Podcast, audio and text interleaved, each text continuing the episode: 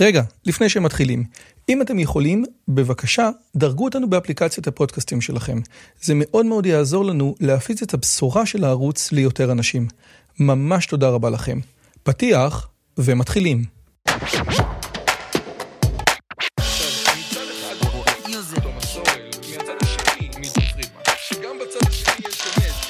הפודקאסט של דוקטור רועי יוזביץ'.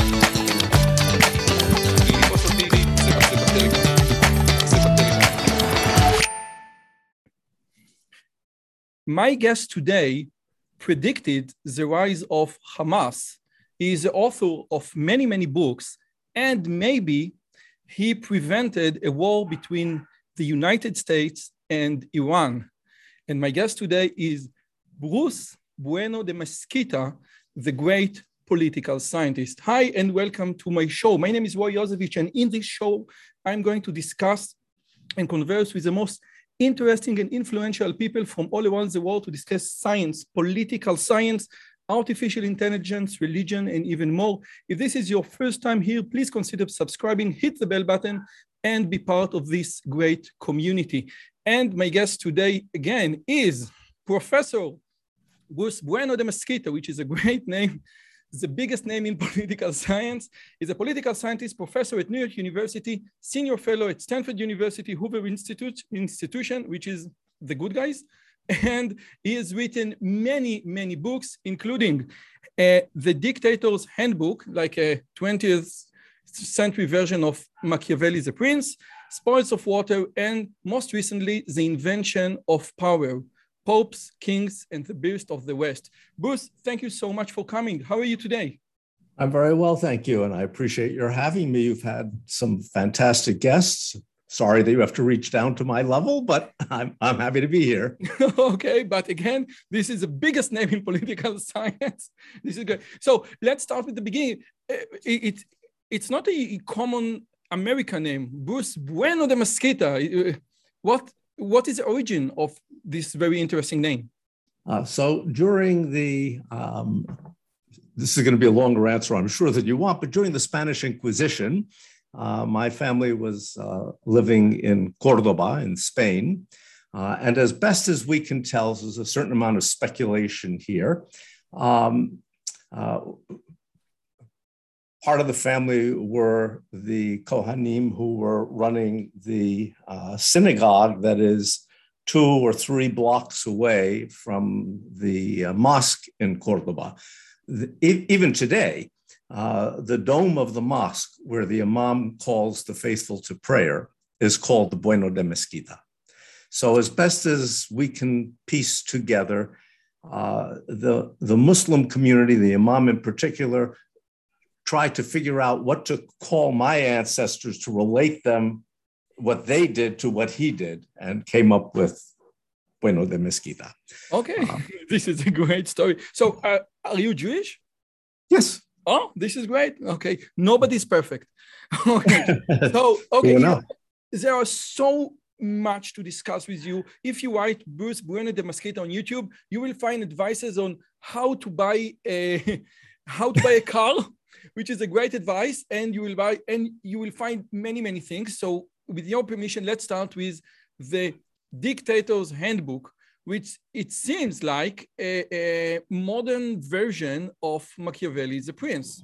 Would you uh, would you agree with this uh, thing? Uh, yeah, so to, to, to a significant degree, I would agree. There are places where I would, would disagree with it. Um, uh, Machiavelli in The Prince was concerned, as the title says, with how a prince should govern.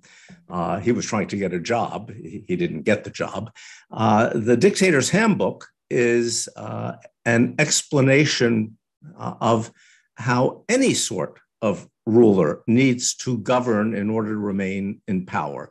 So, not limited to a prince, uh, but to anybody, democracy, autocracy, monarchy, military junta, makes no difference uh, who wants to govern.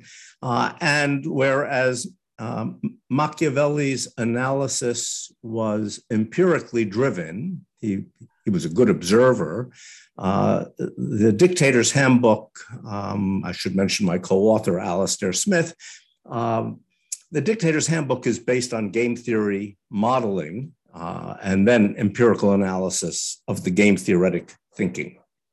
Okay, but I would say that, you know, some aspect of game theory also exists in The Prince, although not explicit because he didn't know about game theory. But you know if you that you need to get rid of the someone who got you into the power position is i think part of what we now consider game theory. Now the uh, the second title of of your book is why bad behavior is almost always good politics which okay which you know leads us to the connection or the disconnection between moral or morality and politics and on its face, it seems that it, it's not that they are independent, they are the extreme opposites.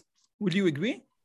Uh, I do agree. And I should emphasize at this point, uh, because that's a very important observation, uh, that the Dictator's Handbook is uh, designed to be a uh, I'm going to use it in a technical sense, the, a positive book, not a normative book.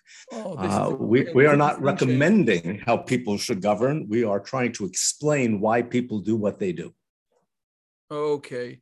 Because, you know, in English, I think that Big Nick or Old Nick is a, nick, is a nickname for the devil because of Machiavelli. So the prince got very bad reputation throughout history. And again, it was correct in the in in in the sense that it truly describes what a prince should do to remain power. Now, a, a, a major pillar in your book, in your theory, is the concept of keys. Okay, so the, that the king, that the ruler need to spread the keys, not to spread the keys too much. So, could you please elaborate on what do you mean when you say keys uh, so we don't actually use the term keys. Um, it, it, it's used very effectively in uh, an animated uh, video uh, summary of the theory, uh, Rules for Rulers. Uh, what, what we mean is there are basic rules that people who govern have to follow if they want to stay in power. Um, and th- those rules involve some very simple principles you want to depend on as few people as you possibly can to keep you in power. And to make those people stay loyal to you, um, they are the, the keys. Uh, you, you need to pay them handsomely. Uh, they, they need to believe that they cannot, they cannot do better backing somebody else.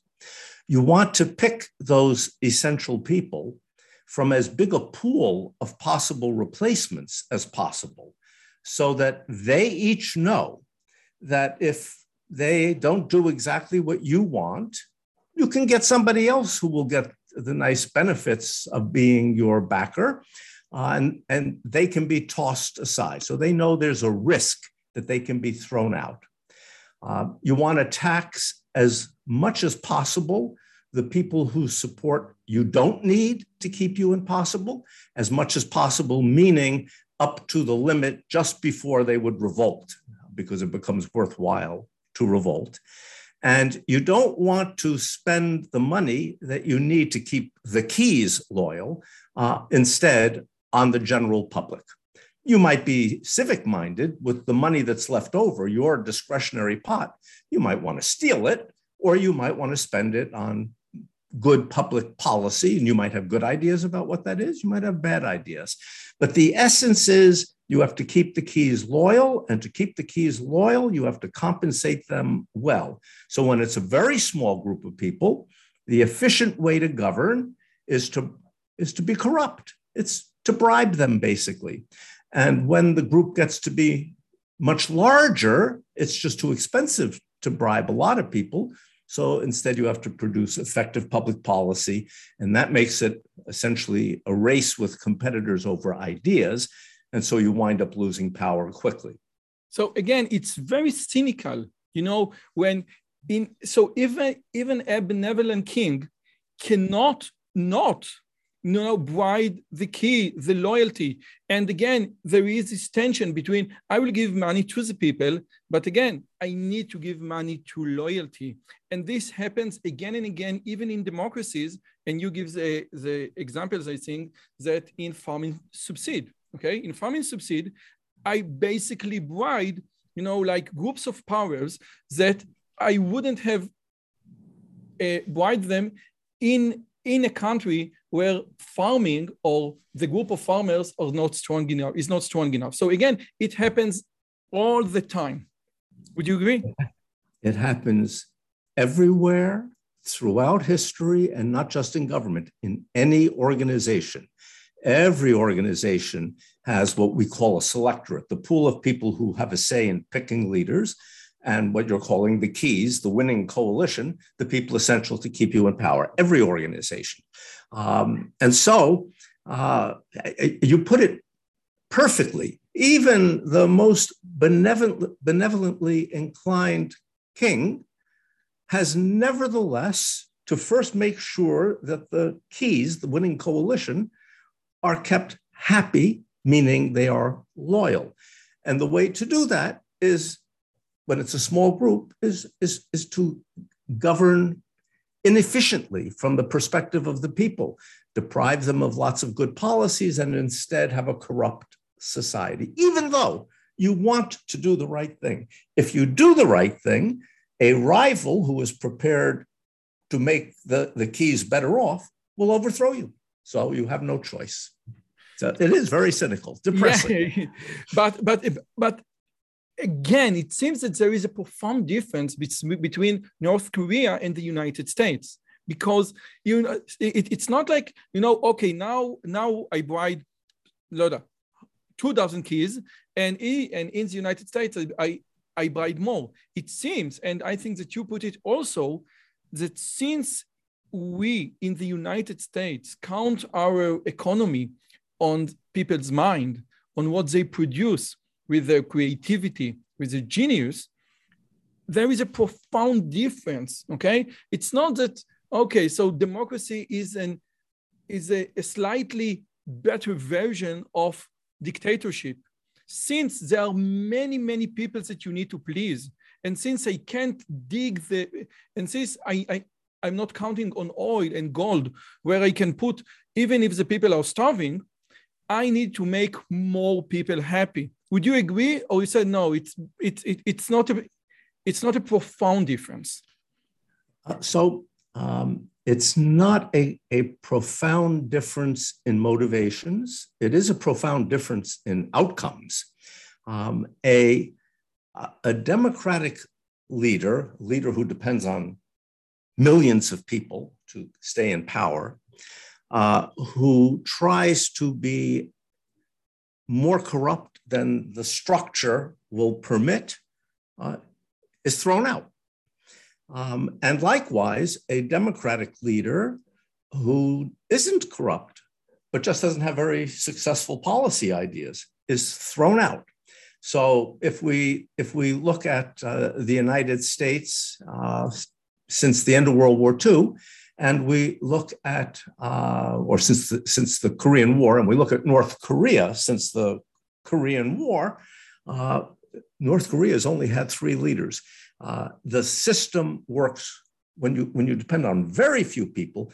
The system works really well for the leader and for the very few in, who are the keys, and it works terribly for everybody else. When the winning coalition is really large, the system doesn't work great for the leader. The leaders don't do fabulously. Uh, democratic leaders, for example, on average, are paid much less than autocrats. Uh, and while they may get good book contracts after, they, they don't get to steal billions of dollars. Um, and the system works, the democratic system works really well for the average person. So there is a profound difference in outcomes. There's not a profound difference in the logic and conceptualization. The leaders are all trying to stay in power. It's just that they're more constrained in a democracy. It's harder.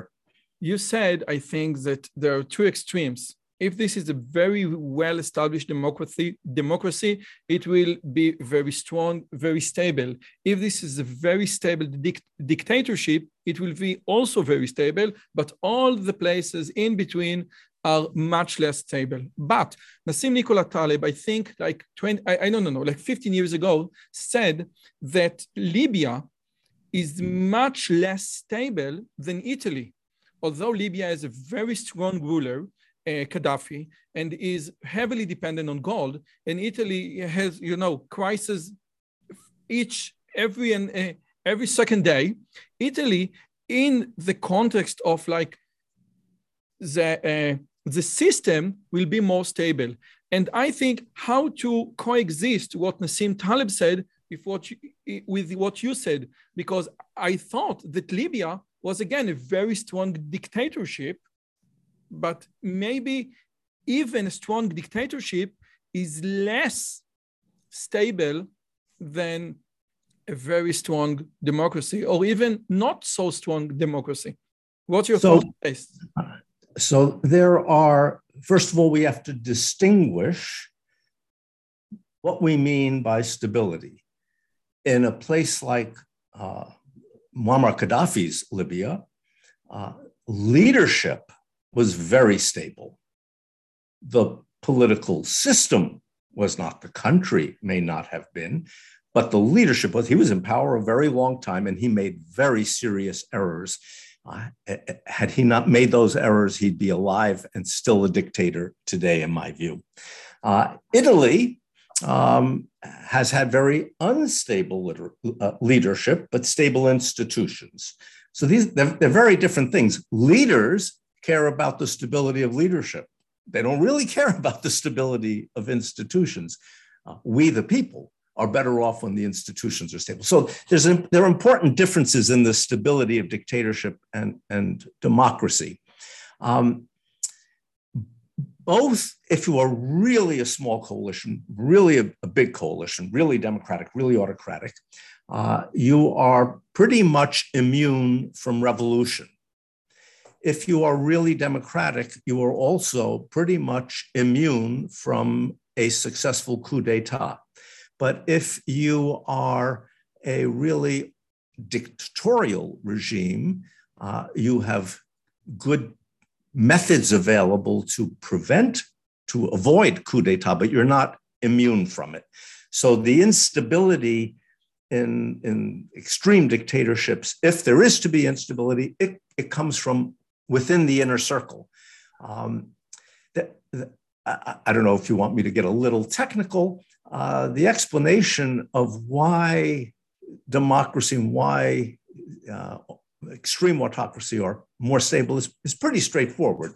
So if you look at, the, at my fingers, and the smallest winning coalition is over here, and the biggest is vertically uh, I'm sorry, horizontally over here. And this is how well off each member of the coalition is. Okay. When the coalition is really, really small, the individual members are getting lots of benefits. Two things happen as the coalition is enlarged. They, the share of the, the, quantity of private benefits is shrinking to the individual because that's be shared among more people. So their welfare is dropping. But to stay in power, the leader has to spend more of the revenue to keep the, the keys, the coalition loyal. There's less money left over for the incumbent. So uh, it, the welfare is dropping, but eventually that expanded pie of money means the function turns up. And once it turns up, it keeps going up as the coalition gets bigger. There is a critical dividing line, a cut point. This welfare level, which is quite high, is not as high as the welfare if the coalition is bigger than at this point. Once it passes here, the welfare keeps going up. So, un, in the bowl that is formed between here and where my finger reaches over, in here, there are coups and there are revolutions. But once you pass this point, you can't make enough people better off who have either a revolt or a coup. Down here, you, for technical, complicated reasons, This you can't is what we call Nash equ- equilibrium, not? Uh, th- So this, this, this is a, uh, a dynamic uh, version of a Nash equilibrium. Yes, okay. Now, It's a perfect Bayesian equilibrium, but yeah, Okay. yeah, okay now i would say that the founding father of uh, you know the, the, the guys who made the constitution were heavily uh, interested in the stability of the system and this is why we have checks and balances okay would you say that you know checks and balances and, and the and the essence of the american con- constitution is mostly about the stability of the system Uh, yes, um, the the the constitutional structure uh, seems to me. Uh, I'm, I'm I'm not a constitutional expert, but seems to me to have been uh, designed. Certainly, the Federalist Papers indicate that it was designed with the idea that while there would be factions and there would be lots of fighting among leaders and so forth, that the structure should be stable. Uh, and you know that's one of the reasons, for example, uh, that the Constitution makes it very difficult to amend the Constitution. So the United States has had very few amendments over its roughly 240 years, um, preserving the the structure. But of course, that that's that structure also results in high turnover in in leaders. So uh, you know, the North Korean system produces low turnover in leaders, much better for leaders. And again, the I think that Andrew Breitbart once said that the constitution, the constitution mainly deals with how things should be done and not what things should be done. And this is why, again, the stability of the system. You can do whatever you want, but you can but do it in the proper way. Now, if we go, if we want to go over to you know the distinction between right and left, the distinction between Democrat and liberal, basically the same rules apply. Would you say okay, but in a more democratic society, in the American sense, things will be slightly different. In a more Republican society, in a more Republican government, things will be a little bit different, or it doesn't matter. It doesn't matter. People are people are people, and the rules that you set out needs to be followed, no matter if you're Republican or Democrat. Yes, I, I, I, I think that that's right. I think the current, what I would describe as a, a, a near constitutional crisis in the United States, is exactly about that. It is that the rules, there was an attempt not to follow the rules, uh, and the attempt so far has failed um, because it seems, I can go back here, once you're up in there, enough people value keeping the structure stable uh, that they push back against the effort to corrupt uh, the rules. Yeah, whether whether it's a very peculiar electoral college version of presidential system that the United States has, or it's uh, first past the post parliamentary system like Britain, or it's a proportional representation parliamentary system like Israel. Um, that, that makes some difference. It affects the size of the, the winning coalition, but not by huge amounts. Um, much more important is how big is that key group and how big a pool is it drawn from? That explains much, much more of the differences across societies than knowing that it's parliamentary or it's presidential or it's monarch or whatever many people think that you know that Kim Jong Il is is very stupid because they say if I would have been the ruler of North Korea, I would sign you know contract with the United States and free my people. But according to to his objective, is very is very smart. And he, and he, and I think this is a mere I think one of the most important ideas that rulers when they do something that you know seems stupid to you just because you and they they you don't have the same objectives. And they follow their objectives in a very systematic way. Nicely, That's that that is perfectly stated. That's exactly right. even in my uh, israeli accent you know, many many people make the mistake of thinking that the that what leaders are interested in is making their society better off. And while I'm pretty confident that no leader objects to their society being better off, if they have to choose between am I better off or are the rest of the people better off at my expense, they're going to choose making themselves better off. Uh, we certainly see this in North Korea. Kim Jong un is uh, estimated to have inherited $4 billion from his father uh, in a country where per capita income is, a, is around $1,000, maybe a little bit less than $1,000. Uh, people are, are, are miserable, and he flies in Italian chefs and French chefs and you know, whatever he wants. Um, and you know, if we look at, at, at China, um, Xi Jinping uh, is cutting back on what few freedoms there had been permitted in academia and so forth.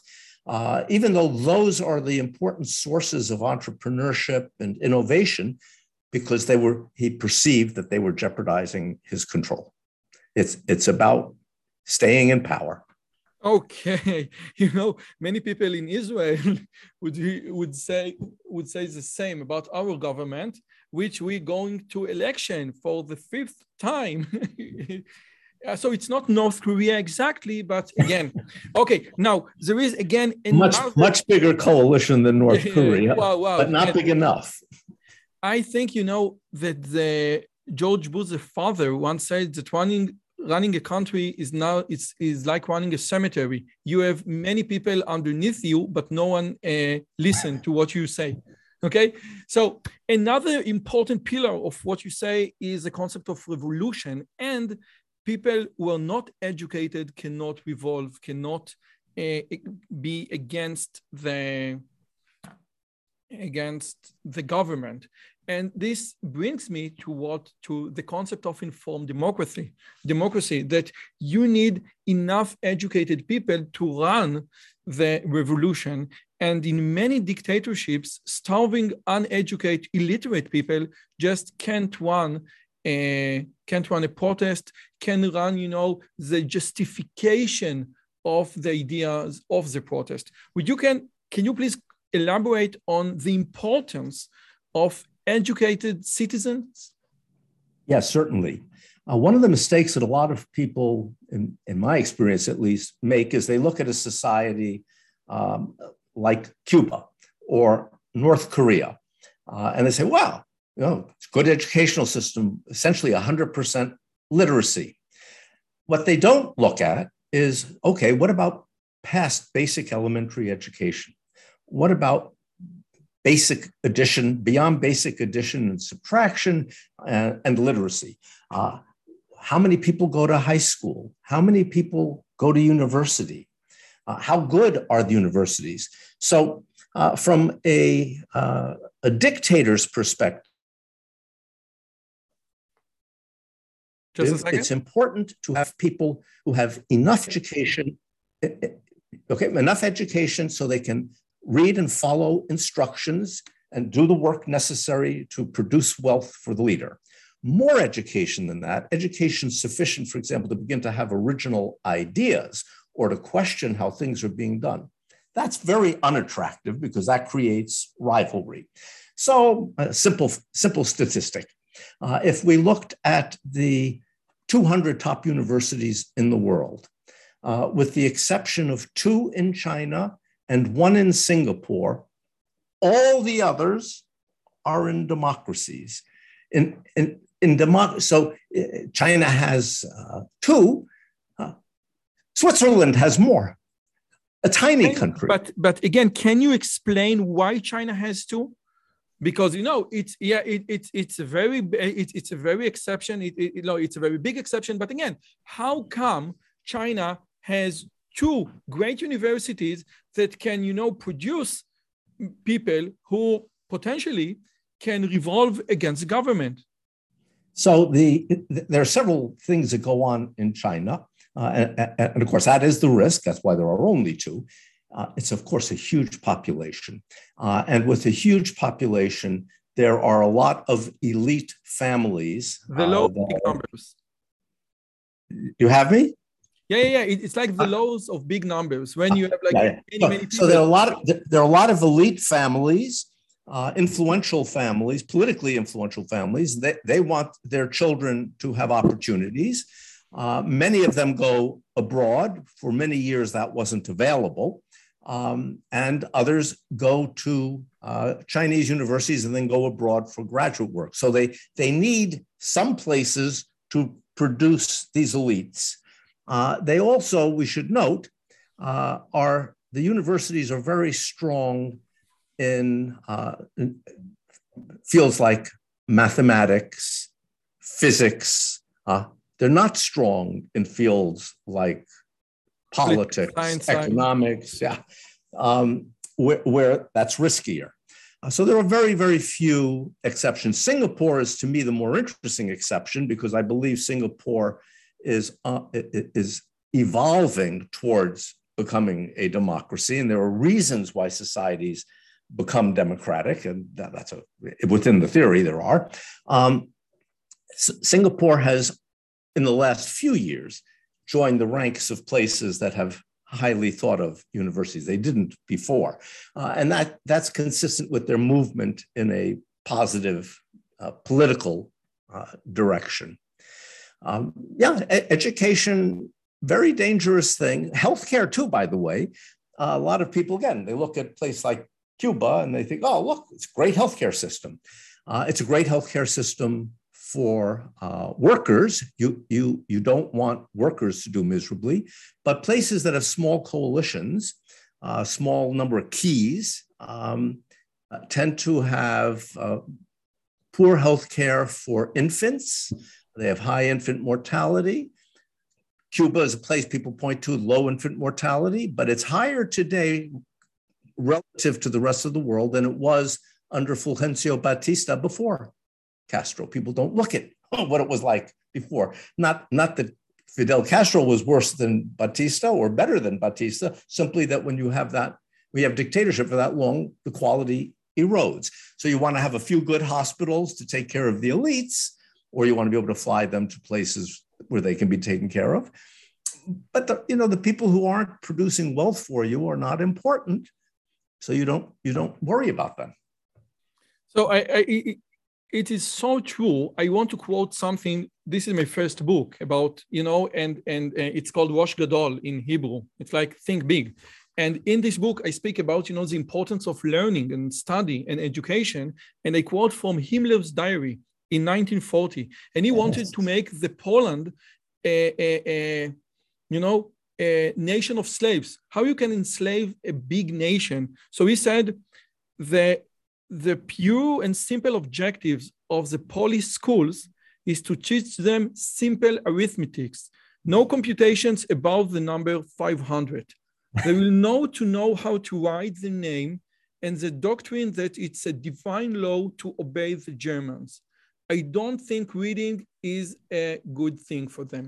And again, this is how you make a you know a nation of, of astronomers and philosophers how you enslave them with education or with the lack of education. And, and after again, all, in the in the you know just a second. Three. And I will say even another thing, you know, when God speaks about the promised land, about the Holy Land, he said that in this land you will find bronze and iron. It doesn't say gold and diamond. Because again, if you dig gold and diamond out of the land, this like a very good recipe towards dictatorship. But if you dig bronze and iron, you need to count on the creativity and genius of the people. So this is part of why we don't have gold and diamond in Israel. well, I don't know if that's why you don't have gold and diamond. I mean, I remember many years ago on a on a trip to Israel, uh, attending a conference where there was a discussion of the of the so-called the resource curse, and an official from the Israeli government. Uh, might have been the prime minister, might have been Ehud Barak. I, am not sure. It was quite a while ago. Uh, made the comment, ah, maybe we could have had a little bit of oil. uh, the and in fact you do now. Uh, you know, what, one of the interesting things to observe, to go back to Muammar Gaddafi, uh, what were some of the mistakes he made? So he was running a petrostate. Uh, he didn't need an educated population to generate wealth. Uh, he could he could import uh, petroleum engineers from uh, overseas companies. They could bring the oil out of the ground, and he could get rich. Over the final decade of his rule, he raised the education levels in Libya to be second in the region only to Israel. Big mistake. And he began, because he wanted to win favor from the West, he stopped torturing people. Big mistake. He, big mistake. He was inviting opposition and he got it. So again, so the idea of a benevolent dictator is oxymoron. If you're going to be a good dictator, someone will replace you eventually. And this is just the law of life, the law of nature. It has nothing to do with what your aspirations, with a group of people, just mere logic. And this is brings me to the next topic that I want to discuss with you. Before, before you, I, I yes. wanted to make one very small adjustment to what you just said, because what you said is correct up to a limit. The limit is that when you're a dictator, lots of the government, lots of the society's revenue is money that you can decide how to spend. It's at your discretion. You've taken care of the coalition, and the rest of the money, it's up to you. And dictators come in three flavors. Uh, they come in the flavor of, of kleptocrats, thieves, uh, who, you know, this, this is why secret bank accounts exist. So they have a place to stash the money. But they also come in the flavor of people who intend to be civic minded. And among those who intend to be civic minded, not, not with the money that is necessary to keep the coalition loyal, but with their personal money. Uh, they, they, they, they may be civic minded, and then they come in two varieties dumb and smart. So, you know, they, they might have really bad ideas about how to use that money. Mao Zedong had very bad ideas about how to build the Chinese economy. Uh, Kwame Nkrumah had very bad ideas about how to build Ghana's economy, but they might have good ideas. Lee Kuan Yew had good ideas. Deng Xiaoping had good ideas but it's with the money that they could take. It's not with the money they need to keep them in power. That's the minor adjustment. But again, if I want, you know, Charles Murray in the bell curve said that if you're like in heaven and you need to choose between going with the top uh, two standard deviation, you know, higher IQ or higher uh, socioeconomic status, go with a higher IQ. You said if you need to choose as a citizen, go with a democracy. You are far way better there than in a, a dictatorship. Absolutely. Okay. Now we, I come from the uh, exact science. I I'm trained in computer science, electrical engineering, and in in my discipline, a law always always works. Always gravity always works. It's not, oh, okay, sometimes it doesn't, okay? But in the social science, you have aggregate laws. No, on most part, you know, sometimes yes, sometimes no. And, and many people in like the discipline of history could look at the exact same facts, the exact same documents, the exact same world data, and comes to very, very different opposite conclusions. Now, you said in your many lectures that you can apply logic, you know, the laws of logic that we use in physics and math to predict many, many things in the political science. And you give examples that I will cover, like in Israel and Iran. And but I think that this is too much to ask. This is an aggregate law. So, what is, in your opinion, the distinction between the predictions that you do, that you make, you know, that count on, that, that has a much bigger dimension of noise and uncertainty than my predictions that always, but always work. So you started, in my opinion, with a slightly incorrect premise, um, which, which, is uh, that for some reason unknown, the laws of physics always work, which, of course, by, by the way, is not true. The laws that Isaac Newton identified, many were disproven by Einstein. And some of what Einstein proved was disproven by Bohr. There's, there's progress always at the fringes. Putting that aside, there's a very important difference between uh, what uh, physicists study and what social scientists study. Um, and it doesn't have to do with the precision of law, it has to do with the complexity of the problem. Uh, I, I have from time to time been invited to give talks to groups of physicists. I always start the talk the same way. Uh, the average physicist's IQ is unquestionably, and I will say the same for engineers, uh, the average uh, physicist's IQ is unquestionably higher than the average social scientist's IQ. And yet, I have never heard a physicist reach a generalization about a social phenomenon that sounded to me correct uh, and well thought out. Why? Because physicists learn to study how particles interact.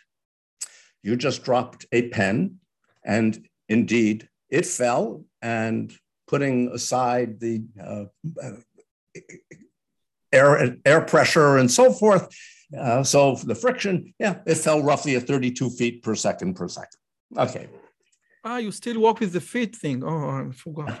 I'm sorry. But but if I were sitting in the room with you and I picked up the same pen and I tossed it at you, you would put your hands up to block it. Social phenomena are about how, for want of a better term, particles interact strategically.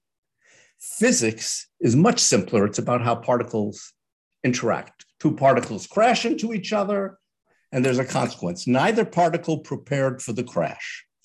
But in social phenomena, we prepare for the crash. And so behavior is strategically altered by the expectation of what is coming. So it's a much more complicated problem. So I wouldn't say that there aren't uh, laws. I would say we uh, have identified a few of them, but there are undoubtedly a lot out there we have not yet identified. Prediction we have apparently identified enough that um, I constructed uh, a, a, game theoretic model for, uh, for any number, any finite number of players uh, that I apply to real world problems in uh, advance um, to predict what will happen and sometimes to uh, engineer what will happen. That is, if you can predict accurately, then it should be the case that if you can change some of the pathway or some of the inputs, you can change the outcome. Uh, the track record of the models I've developed uh, is well over 90% accuracy, according to other independent audits, not my opinion, independent audits of the work. This is not because I have some great insight or whatever. psychic insight. It's it's it's because it's not that hard a problem. Uh, people do what they believe is in their best interest. So if you pin down precisely what the problem is that you're studying, and you identify who are the parties interested in trying to influence it, and you just need to know four pieces of information about each of those parties what do they claim they want? Not what's in their heart of hearts, because you can't know that, but what do they what are they currently asking for? What are they bargaining for? How high a priority is this problem for them compared to other problems they have to deal with? How resolved or flexible are they about the position they have adopted on it? Are they open to listening to other arguments or not? And how much influence could they exert if they tried as hard as they can, but it's not necessarily their highest priority. And even if it is, they have other things. If you know those four things numerically about enough people, you can write down a model that is correct an overwhelming percentage of the time uh, because people behave in a manner that is consistent with trying to do what's good for them. Different people want different things, so that's why we need to know what they're arguing for, uh, because it, it's not some external notion of this is what you should want, but rather, okay, this is what you do want. I teach a course called Solving Foreign Crises. It's an upper level undergraduate course. Uh, each student comes to that class, they, they pick any problem in the world that interests them. And, this, and that's what they do, they model it. Uh, and they make predictions. Some of them, uh, and, and then they do uh, what's called comparative static analysis. What if I change this? What if I change that? Not the structure of the situation, but what if I ask for more than I want? What if I ask for less than I want? What if I pretend to care less than I care? It's hard to pretend to care more because it's costly. And what if I'm more uh, rigid? What if I'm more flexible? And it and and they solve the problem. Um, there are only two important political problems in the world where I discourage them from doing it. I let them do it if they want to, but I discourage them. Uh, one is uh, the Israeli Palestinian dispute, and the other is Kashmir. And I discourage them for the same reason. So I pose to any student who says they want to do it, I pose a, a simple thought experiment. To change the outcome without a war, you need to be able to at least imagine a change from the status quo that would be better for the Israeli leadership and better for the Palestinian leadership. Tell me what that outcome looks like. Because I, I just don't have that much imagination. I cannot imagine such an outcome. So I said, well, peace and stability. I said, yes, peace and stability will be good for the Palestinian people. It will be good for many Israelis, but the government won't get reelected on that because the benefits will be realized well down the road and, and the political sacrifices will be realized right away. So it's unlikely, that's why I emphasize the political leadership, not the people. Uh, the same problem with Kashmir. What could the Pakistanis put on the table that would improve the status from, from the status quo for India? You know, they don't have enough leverage, just as the Palestinians don't have enough uh, leverage, enough friends uh, to make the difference. So I, I, say that these two problems, I think you can do them. You will be very okay, disappointed. Okay, okay. So just a second. Just hold on. okay. Okay. One, uh, let me just strengthen your point about physics because you're extremely right about physics. One, physics restricts itself to, you know, the interaction between two particles. This is why it can demand and produce levels of accuracy unachievable by any other standard. Chemistry, you know, the basic building block is the, mo- is the molecule. Therefore, chemistry is much less accurate. In biology, the most profoundly uh, building block is the cell. Therefore, biology is much less uh, predictable than chemistry and physics. And psychology, this is the man, which is much way complex. And in political science, in economy, it's not just one man, it's a group of men. So, wow, this is way too much complex. The, the, the, level of complexity in solving economical problems, in solving political science problems is much more complex than physics. Totally uh, 100% with you on this. But when you say, okay, there are only four things that you need, you know, to what what he says he, he wants and how much can he be influenced, and people want the best interest. Now, after I don't know, you know, the study of Danny Kahneman and many others, people usually want their best interest, usually, okay? And people usually, and usually, usually, usually, but you say, no, if I can manipulate those things, I can understand. Now, there is a very important distinction in political science between understand and explain. I think Dilthey made it, you know. Sometimes I understand in the physical world, but sometimes I just explain. And I can't rewind the the circles of history and say, okay, what would have been, what would have happened if I change? Because you cannot reround history. So my question is, you said, okay, my model works 90% of the time, which is great. This is a phenomenal, but it, just take Hamas, you know, the rise of Hamas in 2012. I think, you know, the Israeli intelligence didn't see it, didn't foresee it coming. And you said that you did in 1990. So, I did in, in a published paper. In a published, published paper in, in 1990. 1990. So yes. So what? Maybe you just had a fluke, or maybe, like you said, the Israeli intelligence put too much emphasis on their opinions and their willing and their aspirations. And I don't give a shit about this because I strict with the model and I keep my opinions aside.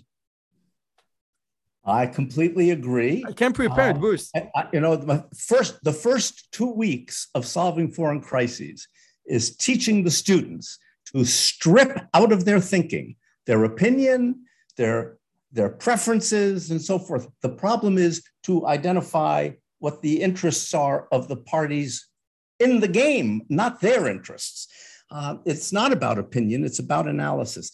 Uh, I also want to make a, an adjustment to something that you said in passing uh, with regard to uh, prospect theory, Kahneman and Tversky. Um, I know Danny Kahneman pretty well. I like him a lot. Uh, he and I both have known each other for 40 years. We both got honorary degrees on the same occasion at the University of Haifa. Uh, and Amos Tversky, uh, when I w- when I lived at Stanford, his house was right behind mine. We walked to work together often and argued together often.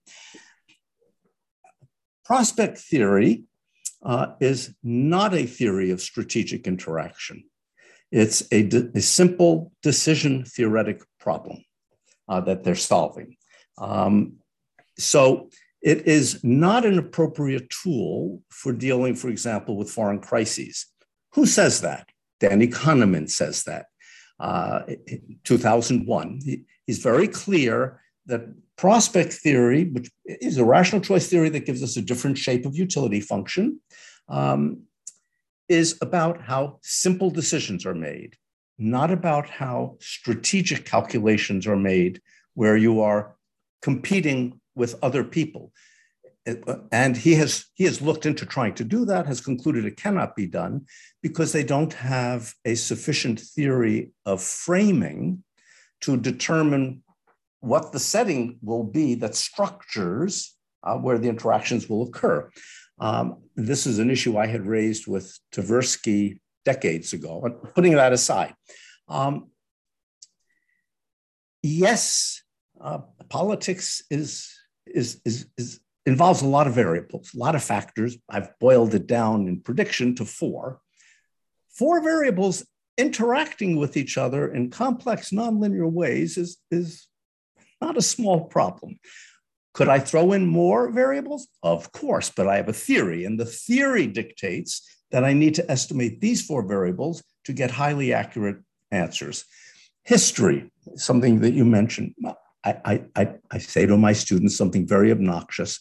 I, I'm going to put this in a context. As you mentioned at the outset, I recently wrote a book the Invention of Power. It's about decisions in the 12th century. I care deeply about history. I read a lot of history. I write about history. History is not particularly informative or important in solving, for example, foreign policy problems. Why not? So I'm going to use a simple analogy. If you play chess, do you play chess? I just started. Okay, excellent. Just so, started. Excellent. It's a wonderful game. This if you an opening. If you if you walk in on two people playing chess, you're not playing, and you they've been they've they've made several moves. You look at the board, and it's black's move. The thing that you are likely to be thinking about is what is the best move for black to make. So you might think about, well, if they do this, White will do that. If they do that, white will do something else. What's likely to work out best? You don't think about how did the how did the board get to this position? That is, what was the history that got it here? because solving the game from that point cannot be solved. You cannot go back and undo what's been done. So the question that you are posing in your mind is from this point forward, what are the optimal moves to make? Just a second. This is a great idea. Just a second. This is like uh, just hold on. This is a great idea. Just just a second. This is a very it's it's a brilliant idea, but now do it slowly. Okay, I can't go backwards, but there is no data, no importance in what have been in the past, even in the no, context no. of chess. Uh, no, I didn't. I didn't say that. I said something very much okay. more careful than that. Go so slowly. Me, go slowly. Go slowly because yes. it's a very important idea. So history will have shaped what each of the players in a strategic problem, what they want, how much they care about it, how, how high a priority it is. It may have shaped their position that makes them more or less influential. It may have shaped all of the variables I care about. Other things may have shaped those things also. My concern in thinking forward to how the problem gets solved is what are the values of those variables, not what gave them their values, because it turns out knowing what gave them their values, at least in the analysis that I do, in the modeling that I do, doesn't alter the answer. If you know the values, you get an accurate answer. Because you account on the Markov assumption that giving the present, the past, and the future are independent. But this is only an assumption. I teach also the Markov assumption, and I, te- and I teach my students, guys, this is only an assumption. I'm a religious person. I think I hope in God that the Markov assumption stays correct, but I don't know whether the Markov assumption is correct. Giving the present, the past, and the future are independent. But this ah. is only an assumption. You assume that. Yes, uh, I assume a lot of things. But how do I determine what is the method or the mechanism that we use to determine whether the assumption is useful. The mechanism is how well does it account for what happens? So, since there's a theory that is about causal motivators of behavior, it is providing an explanation and it is providing a prediction. It is true that you can predict without explanation, but if you and it and having an explanation doesn't guarantee prediction, but it's really helpful to have an explanation to get prediction. So we make assumptions. I make, you know, I assume the people are rational. I assume they're self-interested. Uh, I, I, assume that whatever the values are doesn't is what matters. It doesn't matter how they got there. It's all correct. The test of whether the assumptions are sufficient is two things. How well does it explain what we're trying to explain? And is there some alternative theory that we have that explains it better? So if the answer is it does well what we're interested in, and there's not an alternative that does better, then maybe in the future there will be. But at the moment, it's the best we can do just a second, Bruce. You said you started from history is not so important in what I do, although I love and I write and read about history, and you gave the chess example. But what if, in the context of the chess, I see the board and I open an history book, okay, and say, wow, it used to be the same position once upon a time, and then and then this guy did this and this and this. So you, you can learn from history if you say, okay, basically we face the same situation. Could you please elaborate? Because I, I think yeah. it's tremendously important. I, am not saying you can't learn from history. The values, for example, of the variables may come from history. Uh, and of course, if you're a serious chess player, you have studied classic games. So you, you look at a board and you read, ah, this is that situation. But the response is based on not that's what people did before, but this is in part because I'm informed, I'm Bayesian by what people did before. This, here's what worked, here's what didn't. This is what I believe is the best response given this board structure. That may be a consequence of your knowledge of history. It may be a consequence of your being more or less oriented towards taking risks. It may be a consequence of a lot of other things. So I'm not saying that history is not important. I'm saying it's not the only thing, and it's not a determinate thing. If we know the values of the critical variables, we can move forward from those variables in a dynamic model to anticipate what will happen, whether the va- values came as a consequence of the history of the individuals or something else. Uh, is, is not as important as knowing what the key variables are, what the values are on them, and then a dynamic model of how, what are the optimal things to do from that point forward.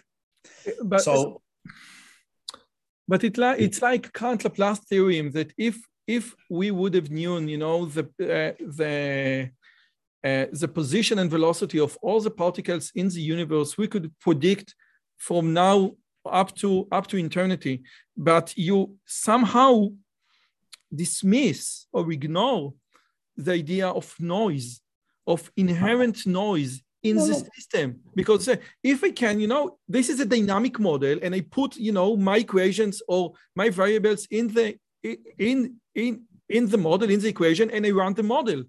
But how could you put you know the inherent uncertainties the inherent noise inherent biases in your model? So, in fact, I have, uh, but you are ignoring something very important, uh, which is the track record.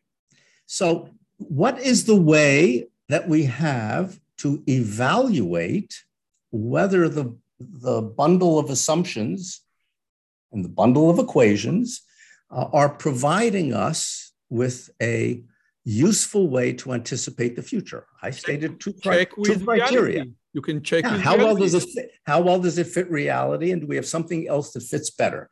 So there may be lots of noise out there. There's not that much noise because, as I said, my accuracy rate is over 90%. So the noise is a pretty small fraction of the total. Um, so that already says we've got something that's helpful.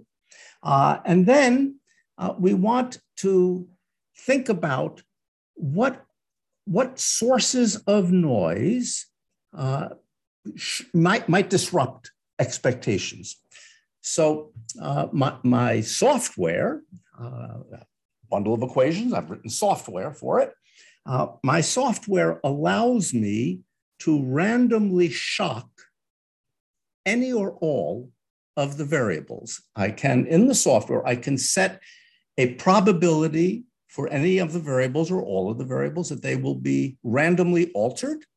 And I can, I can set a range within which that shock occurs. That is trying to get at the idea that there's measurement error, there are other sources of error.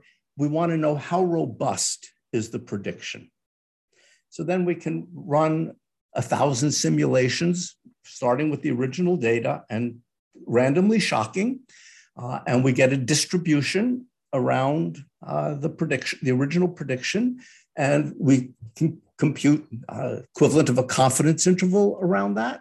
And so we can talk about, well, this prediction we're really confident in. The, the, all these random shocks have made very little difference. This prediction we're much more uncertain about. The random shocks have produced a wide range of outcomes with high probability.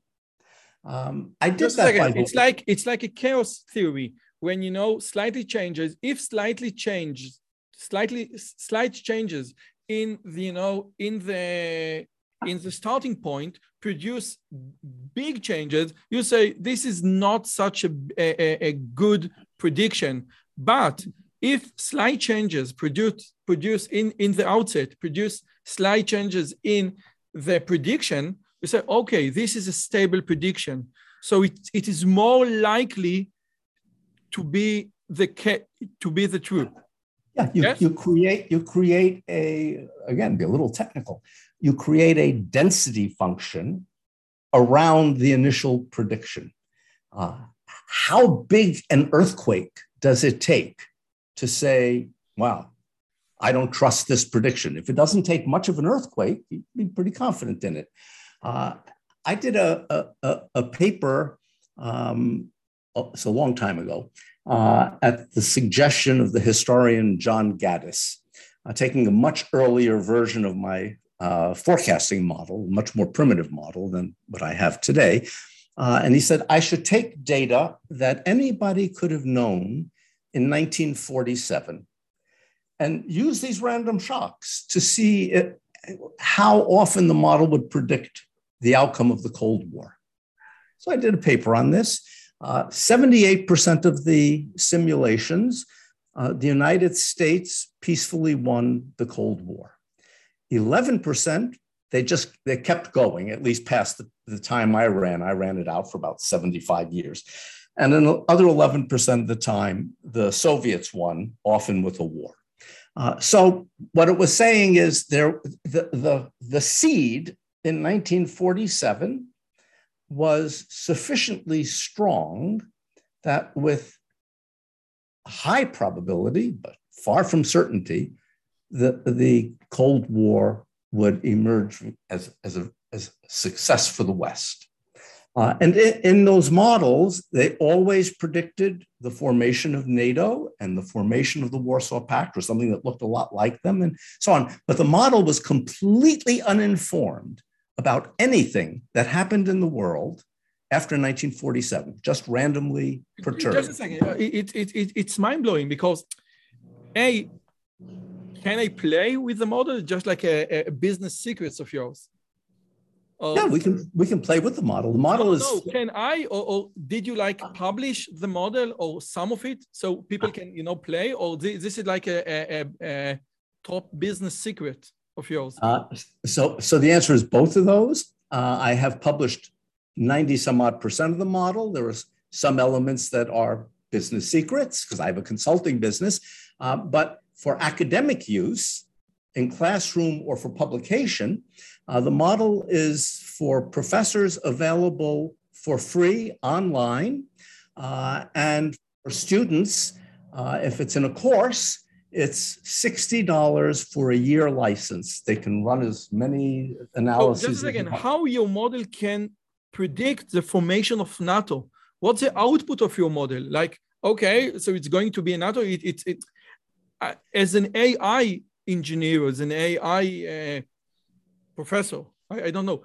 I, I'm extremely interested. It, it's not a GPT-3. It's not a you just produce, you inject numbers and the model produced number. So how yes, those so, numbers right. translated into the formation of NATO? So the model is showing uh, using some uh, network analysis. Uh, it's, it's showing what coalitions of players are forming. Ah. exactly. Ah, so, okay. And, and so what you're seeing is a bundling of uh, states. Uh, I think in every NATO, every model, every simulation, there, there was, you know, it wasn't perfectly NATO. There were slight variations. Belgium, for some reason, often was not in, but pretty much everybody else, there they were. Uh, and the Warsaw Pact, almost perfect. Uh, so what, what's happening is the the players are again it's dynamic so their positions are shifting through time and those shifting positions are creating new coalitions and you see those coalitions. And those coalitions look like nato and the warsaw pact. It's like john conway the game of life just with real world implications. So it, it, now we had nate silver uh, publishing the signal and the noise in 2012 i think. And does your model can predict uh, if trump will win in 2024 or does your model can predict the price of bitcoin in 2040 and can does your model can predict you know the s&p figure s&p 500 in six months? So how or you just restrict yourself to coalition between parties who can who have interest and say what they want and bitcoin doesn't say what it wants? So uh, i've known nate silver since he was an infant. Um, uh, literally since since the day he was born his, his, father is a political science professor he's a colleague of mine brian silver. Uh, so i leave elections in democracies to nate. Uh, I, could my model predict out, outcomes of democratic elections? Uh, the answer is yes, but I don't, I, as a matter of policy, don't use it to predict democratic elections. I have used it to try to help to shape outcomes in non democratic elections, um, but uh, in my consulting life, but not democratic elections. Uh, why? Uh, my consulting partner and I both believe that this that the power of this model is quite substantial, uh, and that it would instruct us on how to manipulate key variables with high probability to shift an outcome. Don't feel that that's appropriate in a democracy. That reduces the winning coalition to a very small set. It's a very dangerous thing. So, as a matter of policy, I don't do that. But many people but say, just a second, Bruce, that you know that the AI industry and Facebook and YouTube and Google are basically doing it, you know, yes. on purpose or purposely. But but you know, uh, many yes, people are afraid that the big tech, you know, can steer people towards one objective or another in this very manner. Now, your system is not AI in a way that it is explainable. You can explain the models, you can explain the assumption, you can explain everything. It's not just a, like a black box AI. Correct. Correct. Um, I am well aware that there are many people uh, at many big firms that are engaged in trying to influence these sorts of things. I personally feel it's not for me, an appropriate thing to do. Uh, Bitcoin, the S&P. So those are more complicated questions. Let me, let me preface my answer with exactly what my model, my forecasting model, is designed to do. It is designed to predict outcomes in situations where there could be a negotiated settlement of a problem and there could be the use of coercion. So, therefore, it is not an appropriate tool for markets. Of course, sometimes, and this is particularly true for Bitcoin um, or cryptocurrency in general, sometimes markets are driven by political events that involve the possibility of coercion and the possibility of negotiation. Those outcomes, those effects on markets are predictable. Uh, and I, I have from time to time done that, um, either for clients or for my own personal investment purposes. What do you think? What are you saying? Give us something. you say that in 2030, okay, I will ask you just one question, okay? And you can answer or not. Do you think that in 2030, seven years from now, eight, years, eight years from now, we still use Bitcoin uh, as a trans as a as a currency in the world? So I'm going to answer your question with absolutely no expertise or knowledge on it. I'm very, very, very careful to note to people I have no wisdom. I don't make predictions. I have a model that predicts. If I don't feed data into the model and I don't solve the equations, I have no no better insight. Oh, so don't. I, I I want the model answer. You said I don't. I haven't. I, I haven't, don't care about my opinion. I care what the yes, model thinks. I have not modeled the question, but if ah. you wanted to engage my company, we would be happy to model it for you. okay. So no, no. Okay. So there is one thing that you must answer me. Okay what about Israel? Okay, you must answer it because you're Jewish, I'm Jewish, I'm part of Israel, and Israel is a very big conflict. Okay, now we have the inner politics in Israel, but it's much less interesting than the outer politics. You know, Palestine. You know, the uh, you know we have peace with the Emirates now. What do you think? And you have you must have put some of what Israel is now doing into your model because you wrote the 1990 paper about Israel where you predicted the rise of Hamas. Yes. What do you think? Or again, what's your model think? And and in that paper also the emergence of the semi-autonomous Palestinian Authority.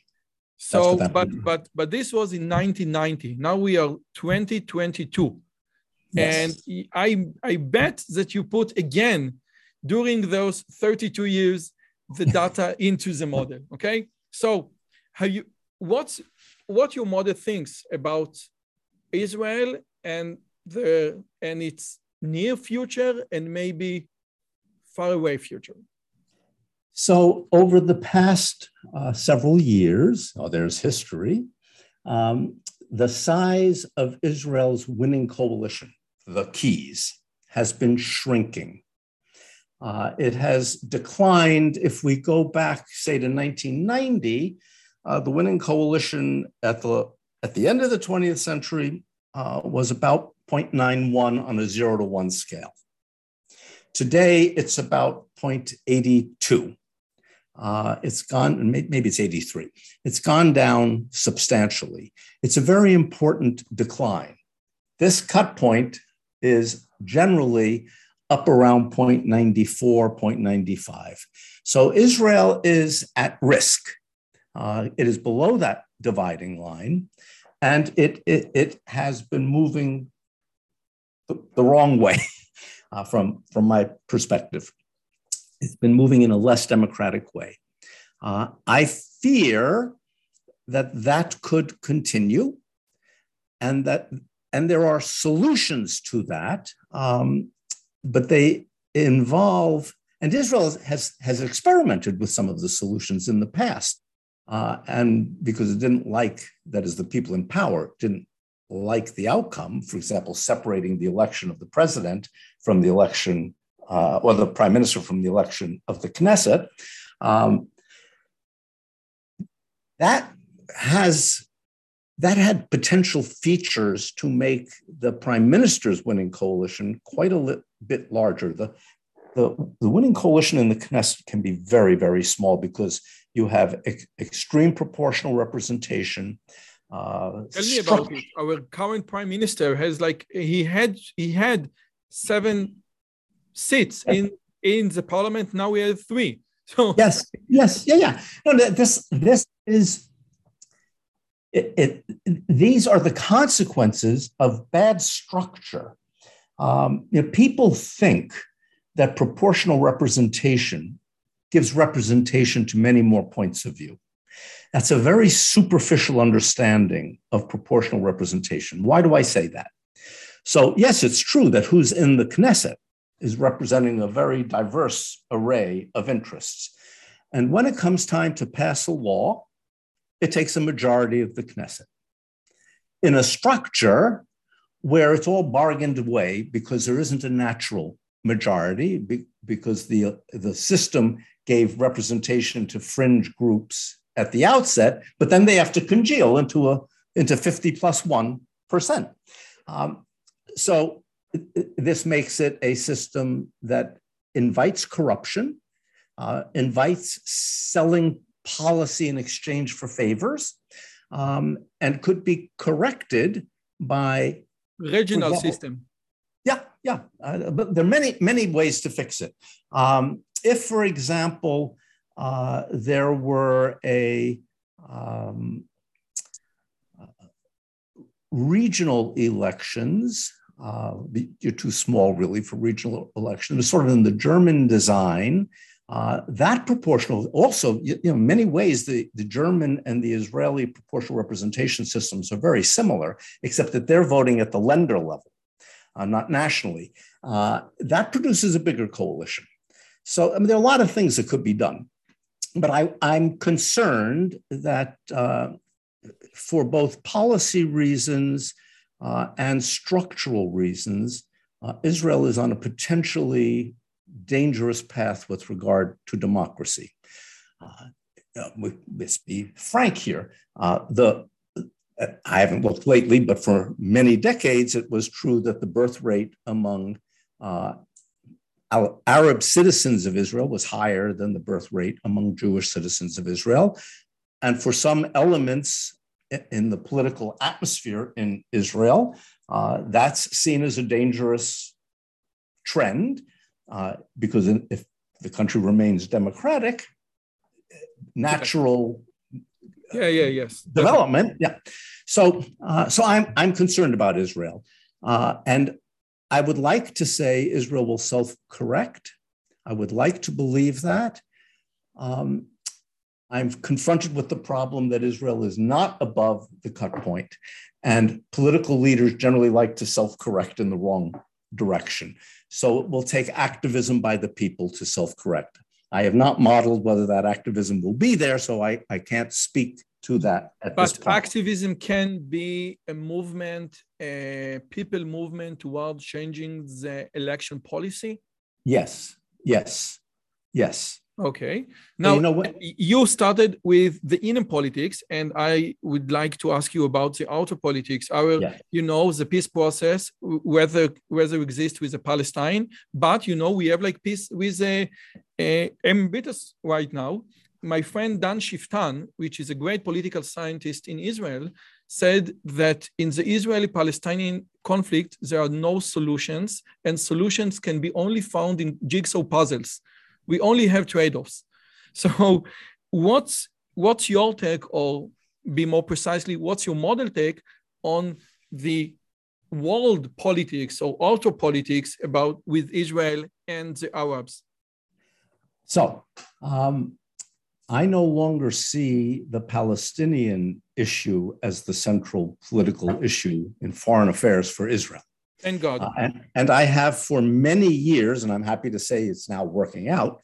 Uh, I have for many years uh, in my uh, consulting life, where this is a question that comes up, uh, I have been predicting uh, that what is going to emerge in the region is a strong alignment between Saudi Arabia and Israel, meaning as well Saudi's friends, and this is already clearly happening, uh, that for Israel and for the Saudis, Iran is a much bigger concern than the Palestinians.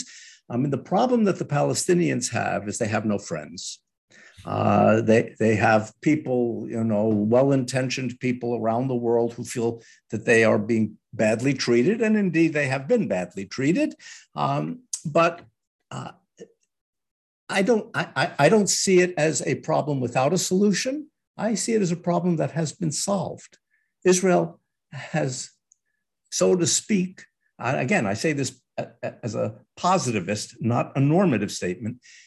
Israel has won that battle. They lost the propaganda war, but Israel won the battle on the ground.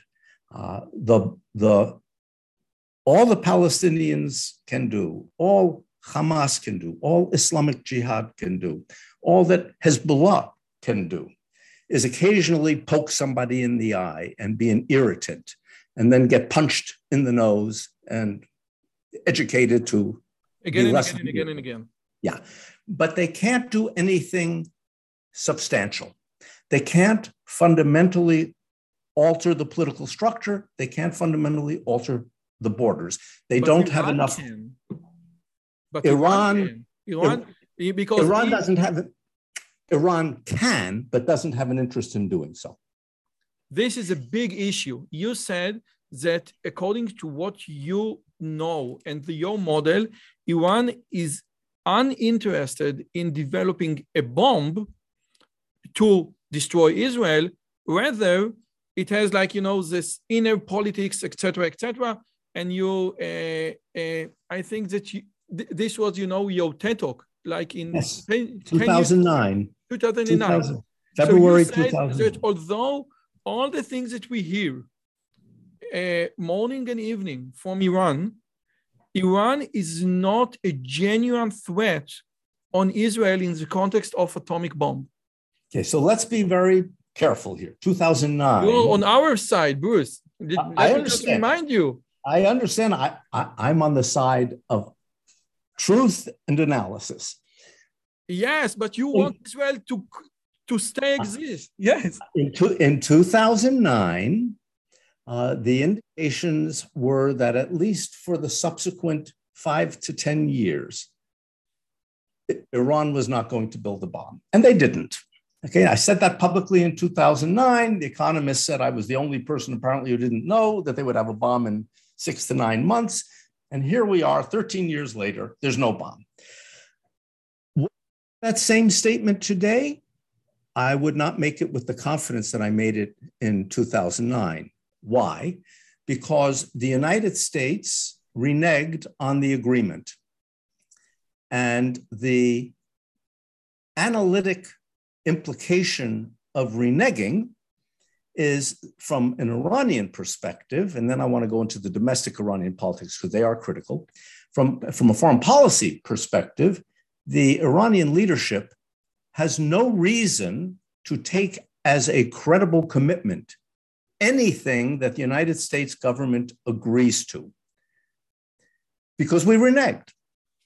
A treaty would be a different matter. So I could, if there could be a treaty on the nuclear program, then that would that would have some sticking power. The difficulty is, and I, so I pose to you question I pose to my students on this question. What is the what is it that the United States is prepared to give Iran change for Iran adherence to the 2015 agreement? The United States reneged. Lifting sanctions doesn't really speak to the problem. Of course, they would like that but the sanctions could be slapped right back on a week later for reasons, after all, was slapped on by Donald Trump for reasons having nothing to do with the nuclear agreement. So, what is it that the United States, that, that Joseph Biden could credibly offer to the Iranian leadership that would get the Iranian leadership to resume enforcement and would be politically beneficial for Joe Biden? I, I cannot imagine what that it's a very hard like. question to answer. Yes, indeed. So therefore, if I if I were the Iranian leadership today, I would be thinking about building a nuclear weapon, not to attack Israel. This, I think, is I understand the concern, but I think it's a mistaken concern. The purpose of a nuclear capability is not to take on Israel, it is to deter Israel and to deter the United States from overthrowing the Iranian regime. Oh, okay, so let me just ask you the same question differently. If you were consulting to the Israeli prime minister and he's and you say okay and the israeli prime minister says listen we know that iran is heading towards producing or developing a weapon do you think we should attack like according to foreign uh, newspaper, we kill all their engineers. Do you think that we need to halt, delay, postpone their progress?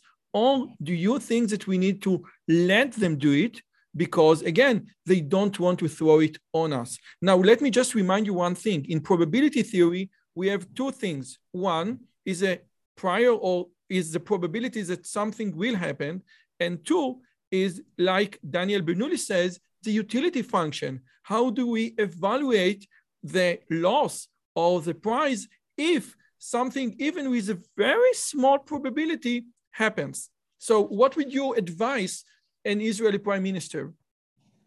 So, you raise a very important question, uh, which, which should be very carefully analyzed. My first response would be domestically at Iran. And what do I see? And by the way, the foreign policy community, from the time that they claimed Iran was building a nuclear weapon in the early 2000s to the present, thinks it's strictly a foreign policy question. And this is wrong. The dominant question, in my view, and in my analyses view, for the Iranian leadership is domestic. What do I mean? there are very powerful domestic interests in Iran that don't want the headache of a nuclear weapons program. The Bunyads. The Bunyads control approximately 25% of the economy. They were created under the Shah, they persist under the theocracy. They are exempt from uh, taxes and they are exempt from being charged with corruption. They manage the this money of great. the Ayatollah. this is great thing. they manage the money of the Ayatollahs and of the uh, Revolutionary Guard. Okay. Uh, for them, and of course, they, they get a piece of the action. Their welfare depends on a good economy. And the nuclear program makes it hard, makes it hard to have a good economy. The petroleum industry has the same concerns. The local, the, the bazaris, the local merchants, the bankers also have the same concerns. These are powerful political influences in Iran. Uh, the Qum clerics also have, uh, the so called quietists have similar concerns. So the, the result in 2009 and the results in the analyses I've done along the way since then always point to the same thing. There are significant, very powerful figures in the Iran hierarchy who would like to develop, who think it would be prudent to develop a nuclear capability. But every time they move significantly, try to move significantly in that direction, they get enormous political pushback at home. What did the sanctions regime of the West do? The sanctions regime rallied the, these interest groups around their government, made the opposition less, less strong, less strong, less strident. So, in that sense, I would want to analyze this. I wouldn't want to advise a government on such a serious matter just from the logic. I want to analyze. But to me, the message is yes, if you step back, let the domestic interests exert their efforts against the regime, you're less likely to see a nuclear weapon than if outside pressure is applied that then weakens the opposition by having them rally around the Iranian flag. That's what happened. It delayed, in the analysis I did in 2009, what, what that showed is it delayed the sanction regime. Would, the prediction was it would delay Iran coming to the table by two years. So, wow, this is a hard question again because I think the same domestic pressures in Iran are, you know, heading towards peace with Israel. You know, we can go yes, uh, yes. Uh, into Iran. We can have like Iranian tourism, and we have many Jewish Iranian who would like to visit there. But it seems I can't very... right now with you because it seems that they don't apply logic, or you know, they don't want to maximize the economic value for them. It's yeah, yeah. So uh, let's go back to what you yourself said earlier yes. correctly. What is Khamenei concerned about? He's not concerned about economic productivity. He's not concerned about all that. He's concerned about Khamenei. What's what's good for him? He's still in power. And Khomeini died on June 6th, 1989. So 33 years ago. Khamenei has been in power for 33. It's been working really well for him. Yes. Well, And, you know, if, if, if we look across the board, we see that the, the actions that have been taken have been taken for the benefit of those at the top and their inner circle. The difficulty for the Iranians is while it's a petro economy, it's a more diverse petro economy than uh, you know than many. Um,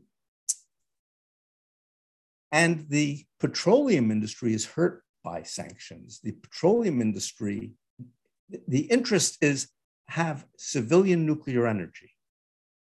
They have they have energy shortages because, of course, they export as much of the oil as they can.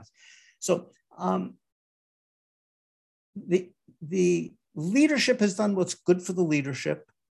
If the people rise up effectively, what's good for the leadership will be to accommodate the people. So they tried uh, with the uh, seemingly rigged Ahmadinejad reelection uh, a number of years ago.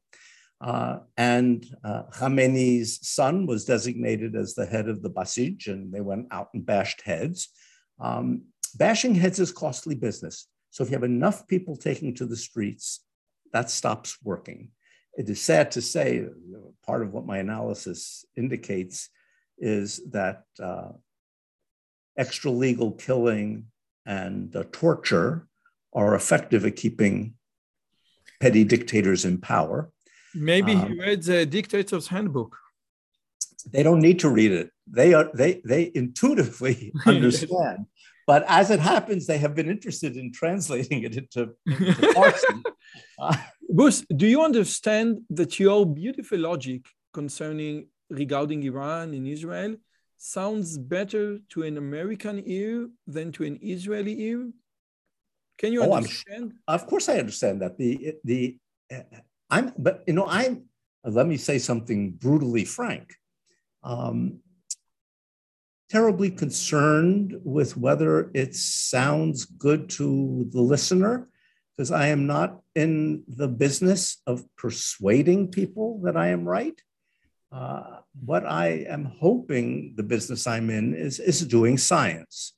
Uh, and what I urge people to do, I, I, of course, for those who have the capability, I urge them to read the mathematics behind the theory. But for those who don't read math, I urge them to read uh, the, the, the verbiage and evaluate for themselves where they think it's wrong and go out and see whether the evidence supports their beliefs. So let me uh-huh. phrase it differently. What you, your beautiful logic sounds better to the American government than to the Israeli government. And again, this is due to the utility function.